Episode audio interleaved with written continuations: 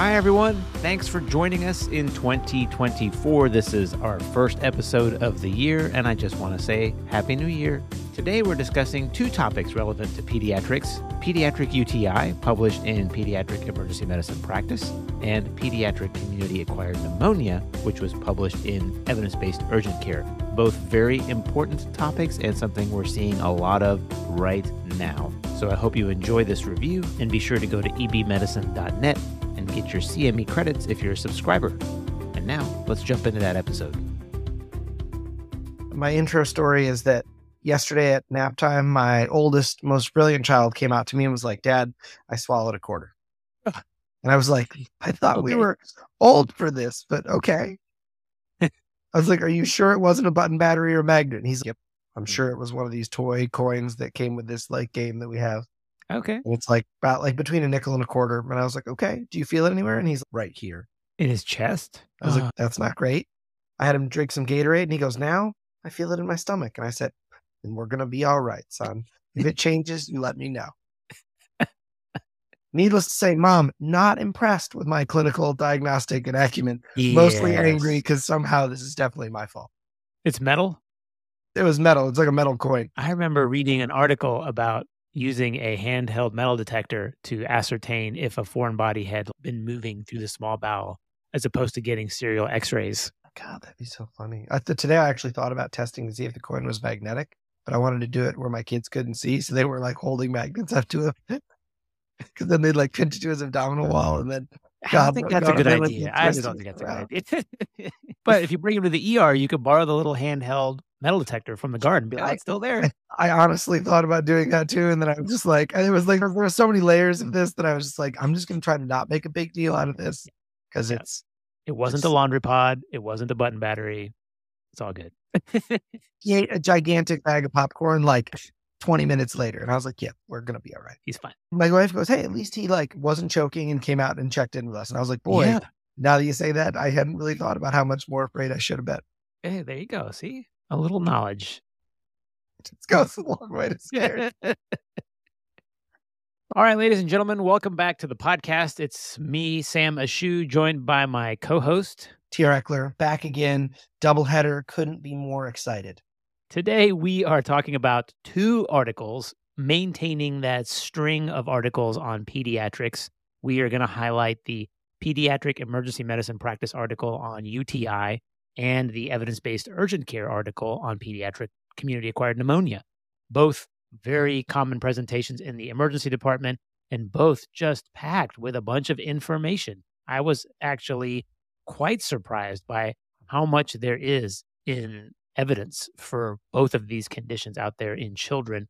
If you are not already aware, pediatric UTI is one of the common presentations we see in the emergency department, but I think even more common than that would be the febrile child who we're debating whether or not has a UTI. And I think that was excellently covered in this article. This is the January 2024 article in Pediatric Emergency Medicine Practice, authored by Dr. Tischberg and Dr. Koutsoulis. And it begins with the traditional epidemiology and pathophysiology, which I don't really want to focus a whole bunch on. Just know that the approach to pediatric UTI is very much age and presentation dependent. And so, as you read this article, you will get three different versions of what you're supposed to do, all based on the child's age. And I think if there is one article where the clinical pathway is the most helpful piece of information, this is the one because it begins with the child presents with symptoms consistent with a possible UTI, whatever that is, whether it's pain, dysuria, fever, something is off. And then the, the first question is, how old are they? Are they less than two months old and have a fever? Are they between two and 24 months old and have a fever? Or are they over 24 months old with urinary or some kind of abdominal symptom? And that's a very helpful distinction because the approach differs quite vastly depending on the age of the child. And the clinical pathway here, I think, is the go to page because the authors do an outstanding job of discussing all three of those different presentations based on age. And, and it can get a little confusing if it's not something you're accustomed to doing. They even address the fact that the American Academy of Pediatrics has made changes in their recommendations and their pathways from 2011 to 2016. And then those were removed. And now the 2021 guidelines for clinical practice from the AAP are really primarily about febrile infants and for children between two and 24 months. And so if they're over two years of age, you don't even have AAP guidelines for that age group. You're looking at other societies. And so it can get a little confusing. And I thought they did an excellent job tackling all of those sources of information and putting all that information into this article. Completely agree. I think the only thing I pulled from that etiology and pathophysiology to start was just this idea that 7% of younger kids and 7.8% of older kids, kind of using two years of age as that cutoff between the two, are going to have a urinary tract infection. And that's febrile kids coming to the hospital. And that gave me a good sense that if they tell me anything that's concerning that it could be urinary tract infection, or I just, I haven't found a source, this is a place that you've got to check. Yeah, and then your typical culprits are still like the majority of these are still caused by E. coli, but there are some other players, things like Klebsiella, Enterococcus, Proteus, and Pseudomonas, all of which cause atypical presentations or complicated UTIs because they alter the urinalysis and you might not get nitrites. And so in that scenario, it can be a little deceiving.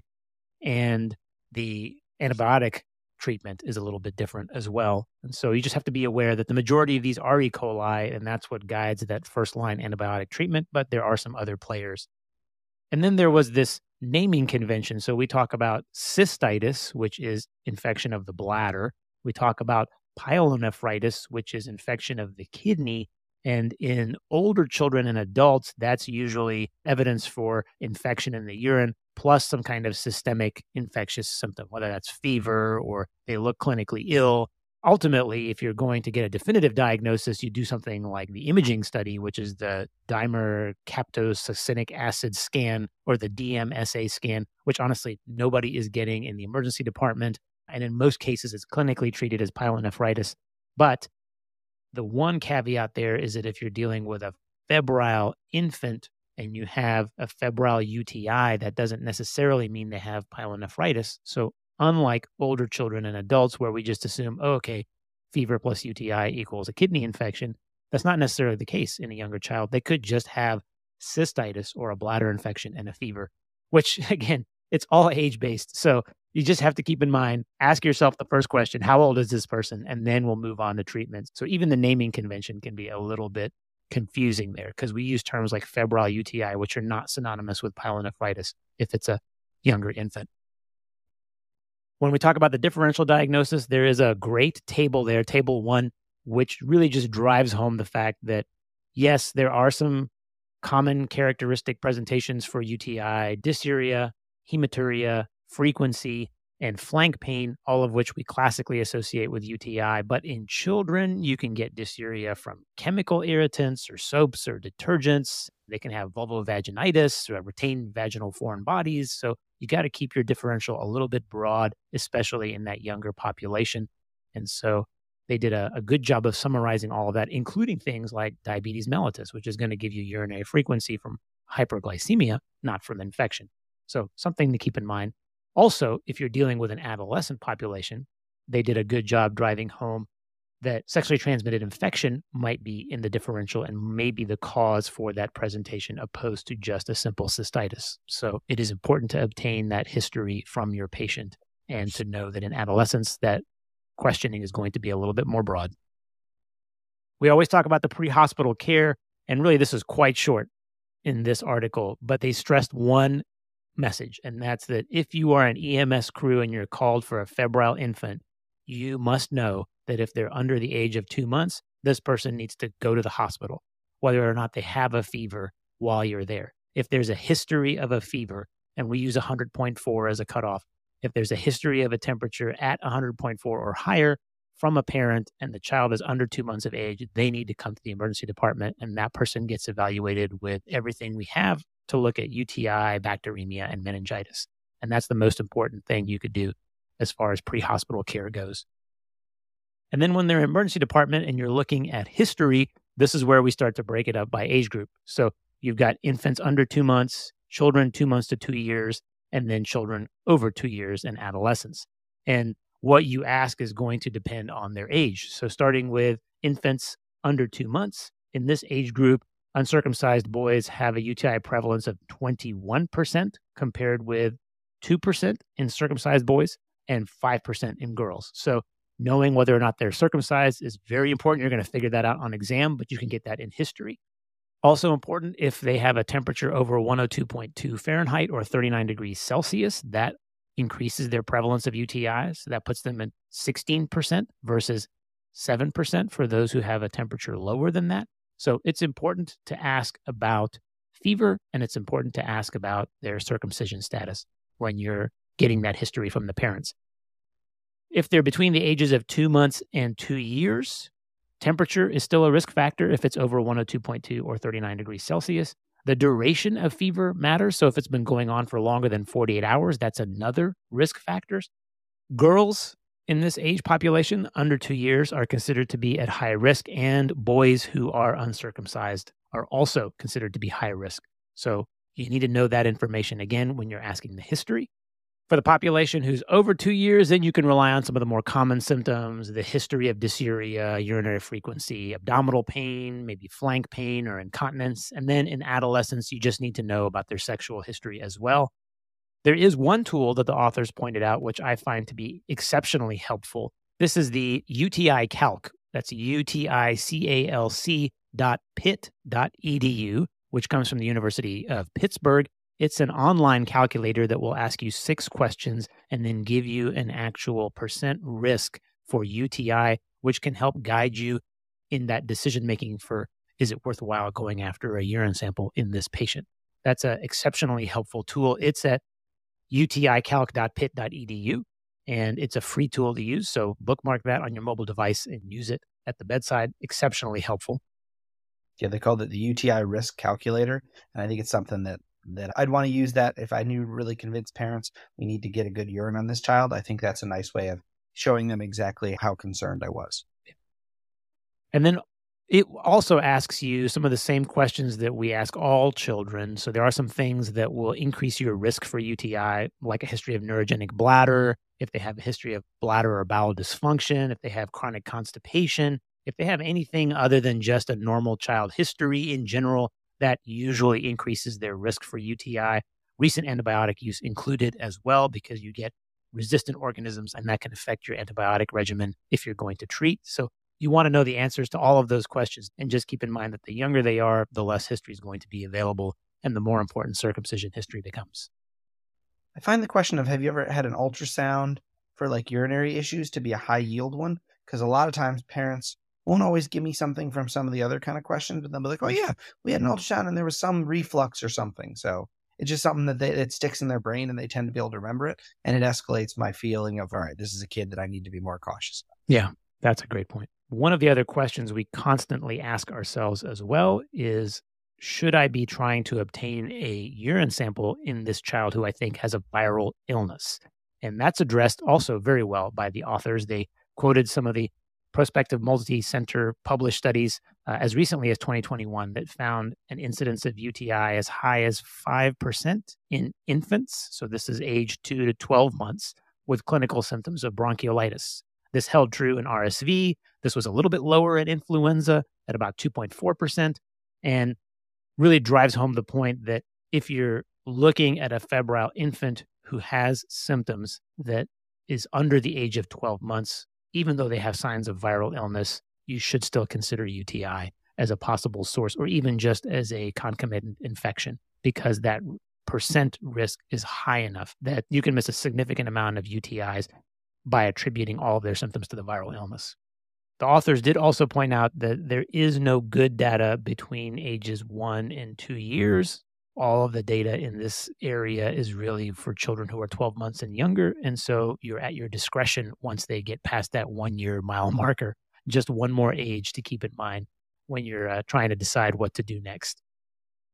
When it comes to physical examination, this is primarily where you're going to be looking for things like are they circumcised? Are they ill appearing? Do they have tenderness or pain? And looking at their vital signs, you might be able to tell that there is some scarring from previous surgeries or uh, operations they might have undergone in infancy if there's a guardian who doesn't know much about this patient.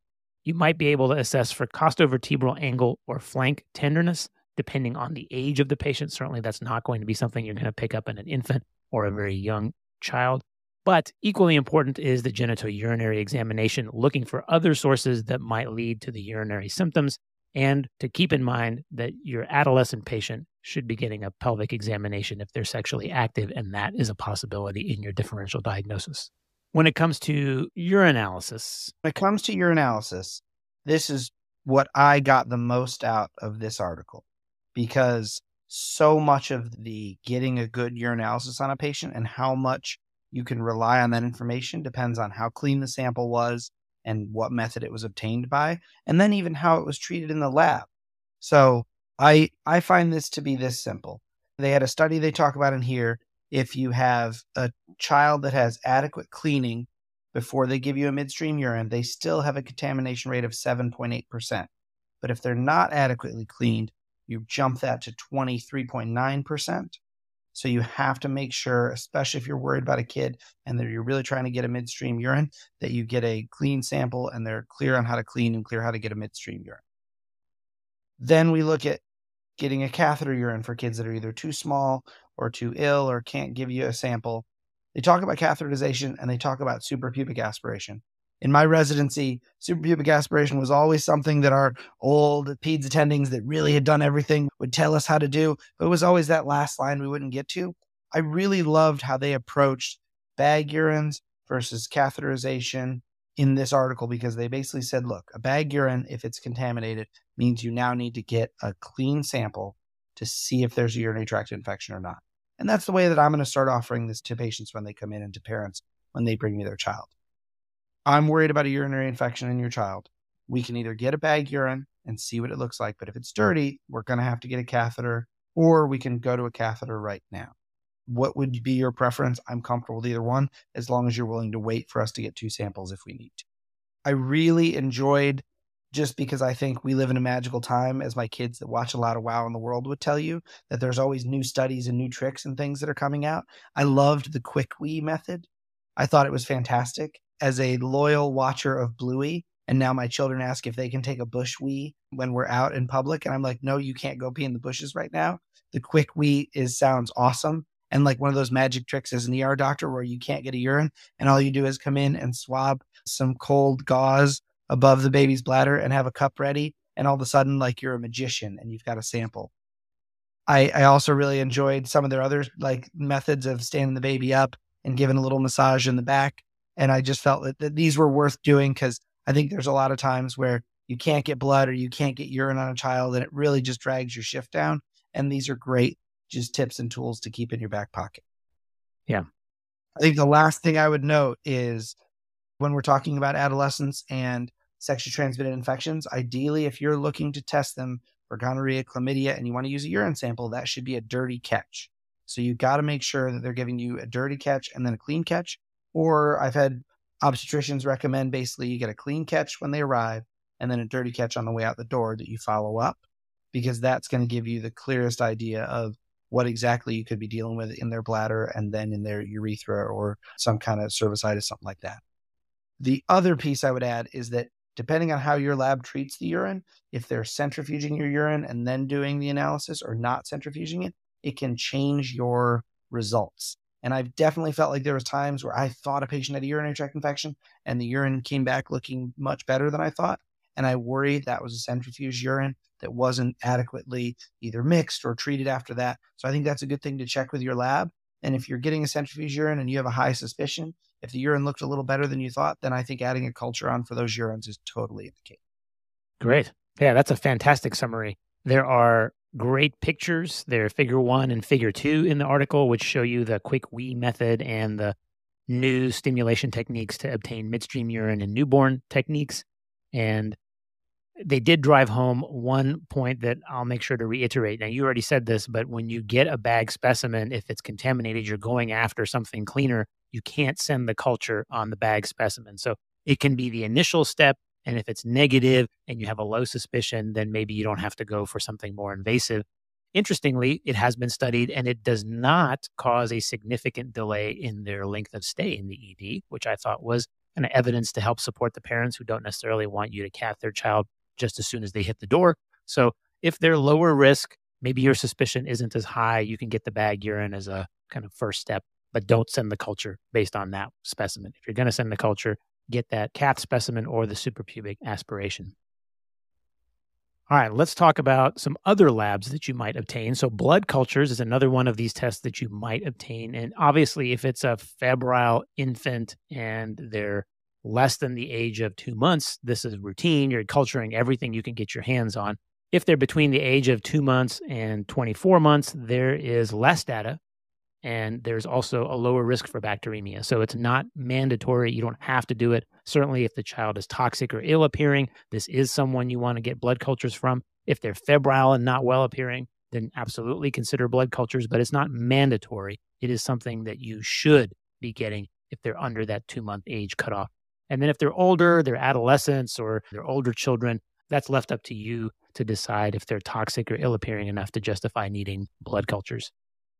The next question we ask ourselves is who needs a lumbar puncture and whether or not there's concomitant meningitis. And for this answer, if they're under 28 days, you're going to be getting all fluids to culture. If they're between 29 and 60 days with a UTI and are clinically well appearing, you don't have to go after the CSF to test it because their risk for concomitant meningitis is low. And if they're older, that's all guided by your clinical examination and whether or not they have symptoms and signs of meningitis. So there's the very young, less than 28 days, you're going to get that CSF. If they're in that window of 29 to 60 days, it's not mandatory. And then the question becomes when to treat. The authors of the article quoted several studies. One of them noted that the presence of bacteria on gram stain is the most accurate for predicting UTI with the highest sensitivity and specificity, 91% and 96%. So if you're working somewhere where your lab is mm-hmm. going to give you a gram stain from the urine, that's exceptionally helpful and something you can rely on. If they have a large quantity of leukesterase in the urine, that's a surrogate marker for white blood cells. It has a sensitivity of about 79% and a specificity of 87%. So, not the best, but still helpful. And important to keep in mind that nitrites are a byproduct of gram negative bacteria, which, again, most of the time it's E. coli, you're going to get positive nitrites, but there are those other organisms those ones that can cause atypical or complicated UTIs that are not going to give you nitrites. So you can't rely on the absence of nitrites to tell you that there is no UTI. Certainly, if you have nitrites in the urine, the specificity is very good. So that's 98%. The, the sensitivity, again, not as good because not all organisms are going to give you that positive nitrite. And then the gold standard, which of course is the culture.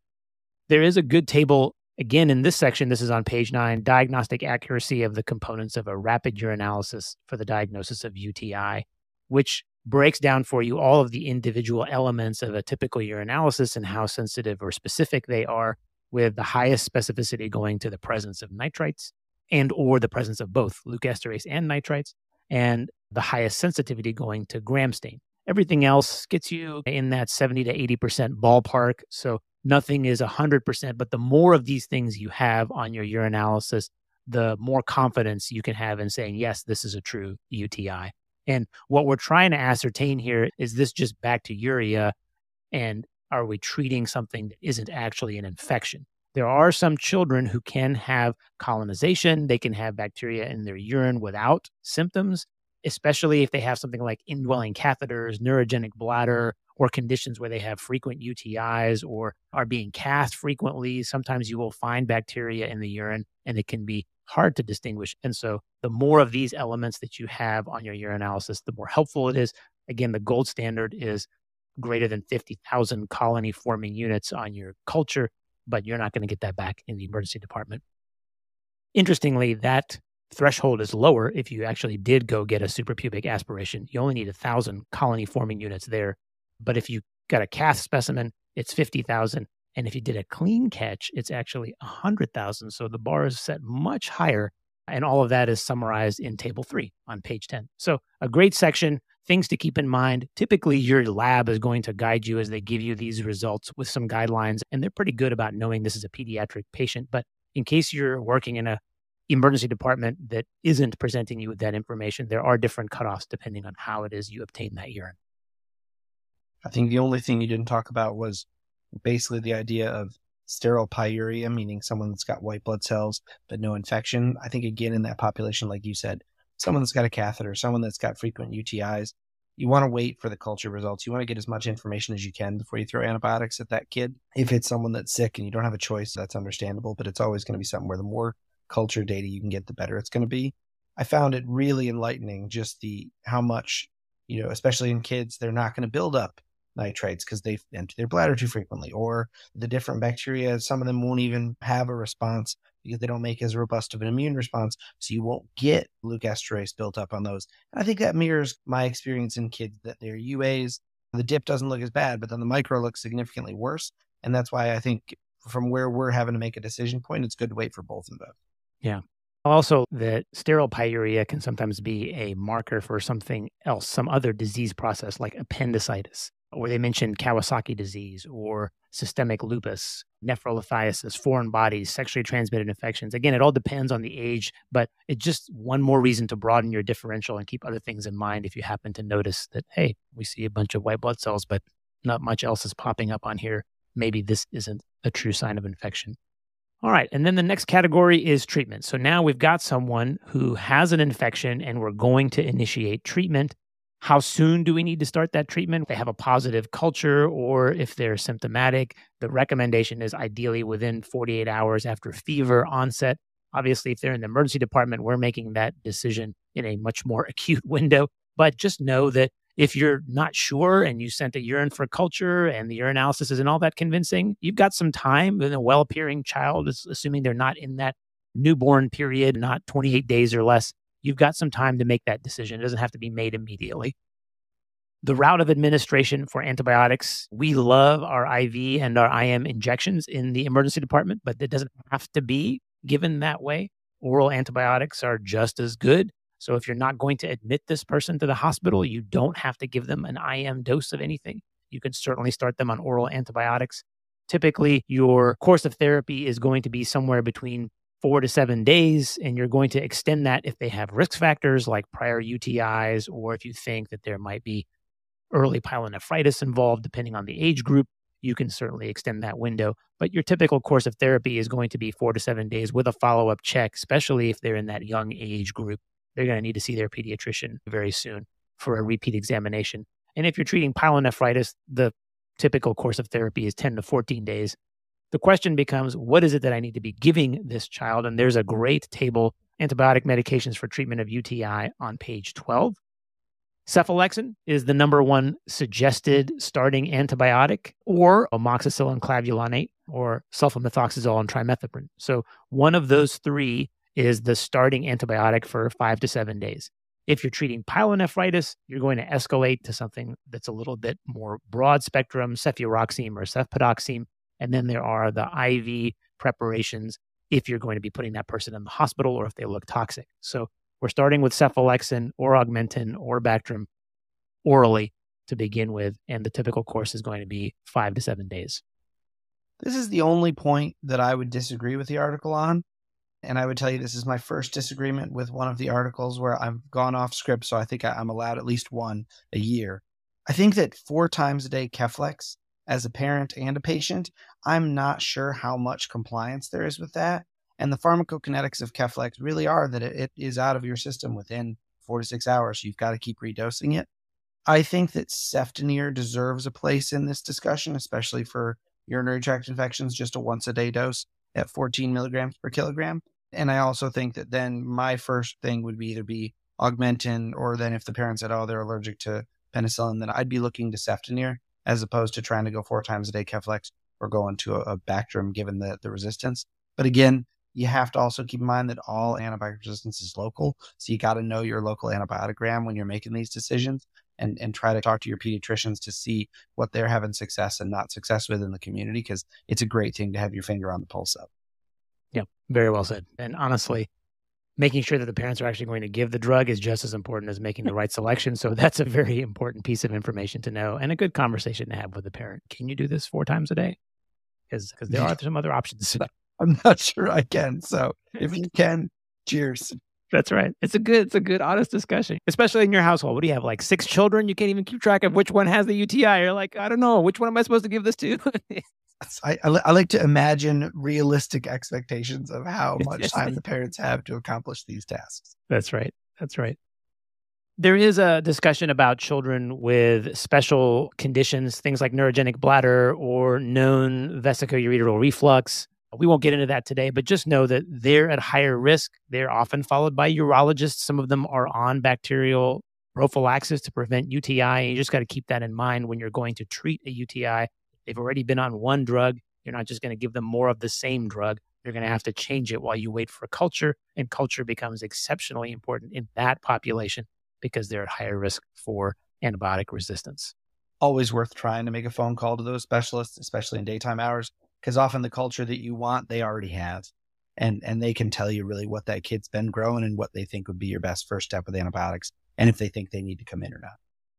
And then at the end of the article, there's a time and cost effective strategy section where the authors are really just reminding us about that pathway and how to approach the decision making with the parent about a bag versus a cath specimen. Also, reminding you that if the child is well appearing and able to tolerate oral therapy, you don't have to give IV or IM doses or even put them in the hospital as long as they're able to take the oral medication and then follow up as you instructed. And then another reminder that those with risk factors, especially the reflux or the neurogenic bladder, are at higher risk, and you should be getting that culture to guide therapy and changing that antibiotic therapy if they're on prophylaxis. And don't forget the sexually transmitted infections in that adolescent population. And that's really it for the decision making when it comes to UTIs. Now, we boiled this way down. This article is just packed full of information, and I don't mean to oversimplify it, but there is really just an exceptional pathway. Page 19 uh, is a fantastic pathway that we will turn into the interactive version and it'll be available to you if you're a subscriber. And again, the first question there how old are they? Then are they male or female? Is the patient circumcised or uncircumcised? And what does the urinalysis show? And then from there, a decision about when to treat and why. And so it's an excellent pathway.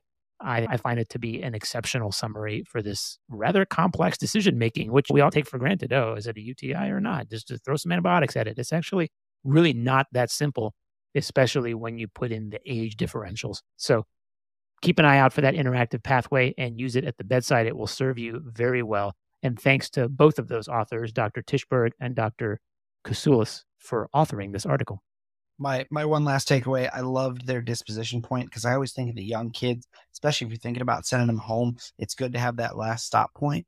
And they said that there was a study looked at four risk factors for kids that were under three months old that you really needed to consider like whether or not they had a secondary infection whether they are higher risk. And it was if they have a, a febrile uti are they less than 28 days old? Are they irritable? Is their crp greater than 20 and is their procal greater than 0.6 and then you need to look at those kids even more carefully and more cautiously to look for another source because if there's more systemic inflammatory things, then you need to really be thinking about hospitalizing those kids and really be thinking about what antibiotics you're giving them because there could be something else there. It gave me another thing to look at. I've really been trying to chase what does a CRP mean in a kid for me? What does a ProCal mean in a kid for me? How do I interpret that? And I felt like this article did a great job of giving me more points to to have a sense of in my practice of all right, this kid is passing these red flags and these labs everywhere for me and that's why I'm going to get more aggressive about antibiotics and admission. Yeah. Yeah, and you're typically seeing those biomarkers in children who you're drawing blood on. So, certainly in those who are less than two months, but even in that two month to 24 month age range, the ones on the younger side of that spectrum, or the ones that have concerning exam findings, you're really worried about them. Those are the ones you're actually going to go after blood for. And in that setting, these kinds of biomarkers might be helpful. There's actually a good discussion of that on page 13, where they uh, discuss specifically CRP and ESR and how you can apply that if you're going to send those tests to your decision making. So yes, the younger they are, the the more advanced you're going to get with your testing and the more invasive it gets. And so those can certainly be helpful. Also this month in evidence-based urgent care is an article from Dr. Nedved about pediatric community acquired pneumonia and diagnosis and management of it in the urgent care. But this is actually quite applicable to our practice in the emergency department, which is honestly why I love this periodical in general. If you're not a subscriber, I definitely recommend it. You can bundle it with your subscription, but it provides you with urgent care level approach and testing that's applicable anywhere. and that's safe. And this is a great review of the evidence for pneumonia in pediatrics. We're in such a bad respiratory season right now. And I found this to be just a great refresher in the things that you can use to give parents an idea of when it's a good idea for antibiotics, when it's a good idea for chest x rays, when it's a good idea to get more aggressive and get labs. And I, I think that's a really good thing to be confident in because parents can sense your level of confidence about these things. And if you're sure that this is the right thing to do for this kid, or you're sure that you don't know and you need more information, they're going to respond to that. And I think this will really help with every febrile cough. Does my kid have pneumonia patient that you're going to see in month? Yes, very well summarized. The pathway here begins with the question of are they ill appearing? Do they need to be transferred to the emergency department? And that's where all of our urgent care pathways begin. But assuming they're not ill appearing, then the next question becomes do they have some kind of viral etiology? There is a table on page five, variables used to distinguish viral from bacterial pneumonia that kind of helps guide you in what some of the presenting symptoms might be that can point you in one direction or another. If they're younger than age five, just purely based on their age, it's more likely to be viral. If you're in the midst of some kind of ongoing viral epidemic in your community, Certainly, if the onset was slow, if they have associated rhinitis or wheezing, and if they've already been on antibiotics but had a slow or no response, those are all some of the things that can point in the direction of a viral process. If you're obtaining biomarkers, low white blood cell counts, CRPs less than 20, procalcitonin less than 0.1, all of those can also suggest this is viral. And then if you happen to obtain imaging, which by the way is not required, but if you did get imaging and all you saw was interstitial infiltrates bilaterally, then that can point you in the direction of a viral process as well, since it's not a dense lobar pneumonia. Things that increase your risk in adults for pneumonia and in the older children would be rapid onset high fever, tachypnea, lobar alveolar infiltrates on the chest x ray, and then rapid response to antibiotics if they were already on them. All of those suggest that this was actually truly a bacterial process but some of that can be obtained from history and physical examination and give you your suspicion for whether or not this is viral or bacterial. And then the next decision point is concerns for complications or atypical etiologies, or are they high risk? And so the mm-hmm. high risk patients are people with some kind of underlying pulmonary condition. So if this child has bronchopulmonary dysplasia, for example, they're at higher risk. If they have some kind of underlying neuromuscular condition or immunodeficiency, all of those put the child at higher risk and in a different category and might push you toward actually getting the imaging. Otherwise, imaging isn't necessary. You can certainly treat that patient clinically with a course of oral antibiotics and have them follow up. So you don't have to feel pressured to get that x ray. I think oftentimes, especially early on, I tell parents look, the x-ray doesn't show a lot early on this just seems like it started it's more gradual onset it doesn't tell a good bacterial story i would rather wait to see an x-ray in a few days if the child is still sick or gradually getting worse because i think we'll see something then that i would think about treating whereas the likelihood of seeing something now is very low and i think that this article supported that practice that x-raying kids that look viral to you is not really going to lead you anywhere unless you're worried about a foreign body unless they tell a great story for a sudden onset and, and a really high fever and they're hypoxic and tachypneic. But I, I think that's really what it is. That really the kids that look sick, you should get more information. The kids that look like your everyday viral stuff and it's only been a day or two, you can feel pretty good about not x-raying them unless there's something really abnormal about their exam or their story. Yeah. And that approach with parents, at least I found in my own clinical practice, works quite well, saying, hey, if this was my child, this is what I would do. I'm pretty confident in this approach. It works very well and I'm happy to use it for your child. So here's what I recommend. And then you can discuss whatever their concerns are. And it's okay to say, what are your concerns with that kind of approach? Or what are you worried about in that kind of approach to bring out that question and that answer from the parent. When it comes to empiric antibiotics, amoxicillin is the first line agent, surprisingly, there, but it's a very simple antibiotic. And the resistance for strep pneumonia in the community has gone down in the age of vaccinations. And so amoxicillin is a good choice. If you suspect they have atypical pneumonia, then you can add a macrolide in that scenario. And that's also guided by your local antibiotic resistance. But azithromycin in that scenario is the first line agent recommended. that's table two. And then table three, if you're actually going to hospitalize this patient, now this is typically beyond the scope of the urgent care scenario, but again, very applicable to the emergency department setting. If you're going to be hospitalizing this patient, what's the first line therapy? And this table is exceptionally well written. You've got empiric therapy for presumed bacterial pneumonia, empiric therapy for presumed atypical pneumonia. That's ampicillin or penicillin G IV with a bunch of alternatives there, and then azithromycin for the atypicals. And then you've also got a whole set of recommendations for patients who are not fully immunized, where the antibiotic spectrum is a little bit broader and your initial first line therapy is actually ceftriaxone or cefotaxime. So things to consider if you're going to hospitalize someone, all very well summarized there in table three. But in most of your children that you're going to be seeing in the urgent care setting, table two applies very well for oral therapy. And even in the children we see in the emergency department who are going to be going home, well appearing with a suspicion for pneumonia who need antibiotics, it's an excellent table to have in your back pocket. And it will be there in the interactive version of this pathway when it is published. My one curious guy, quick deep dive on this was that I really loved how in 2000 they put out the seven valent pneumococcal vaccine and just pneumococcal pneumonia dropped right off. And then there was some other strains that kind of came in and replaced it.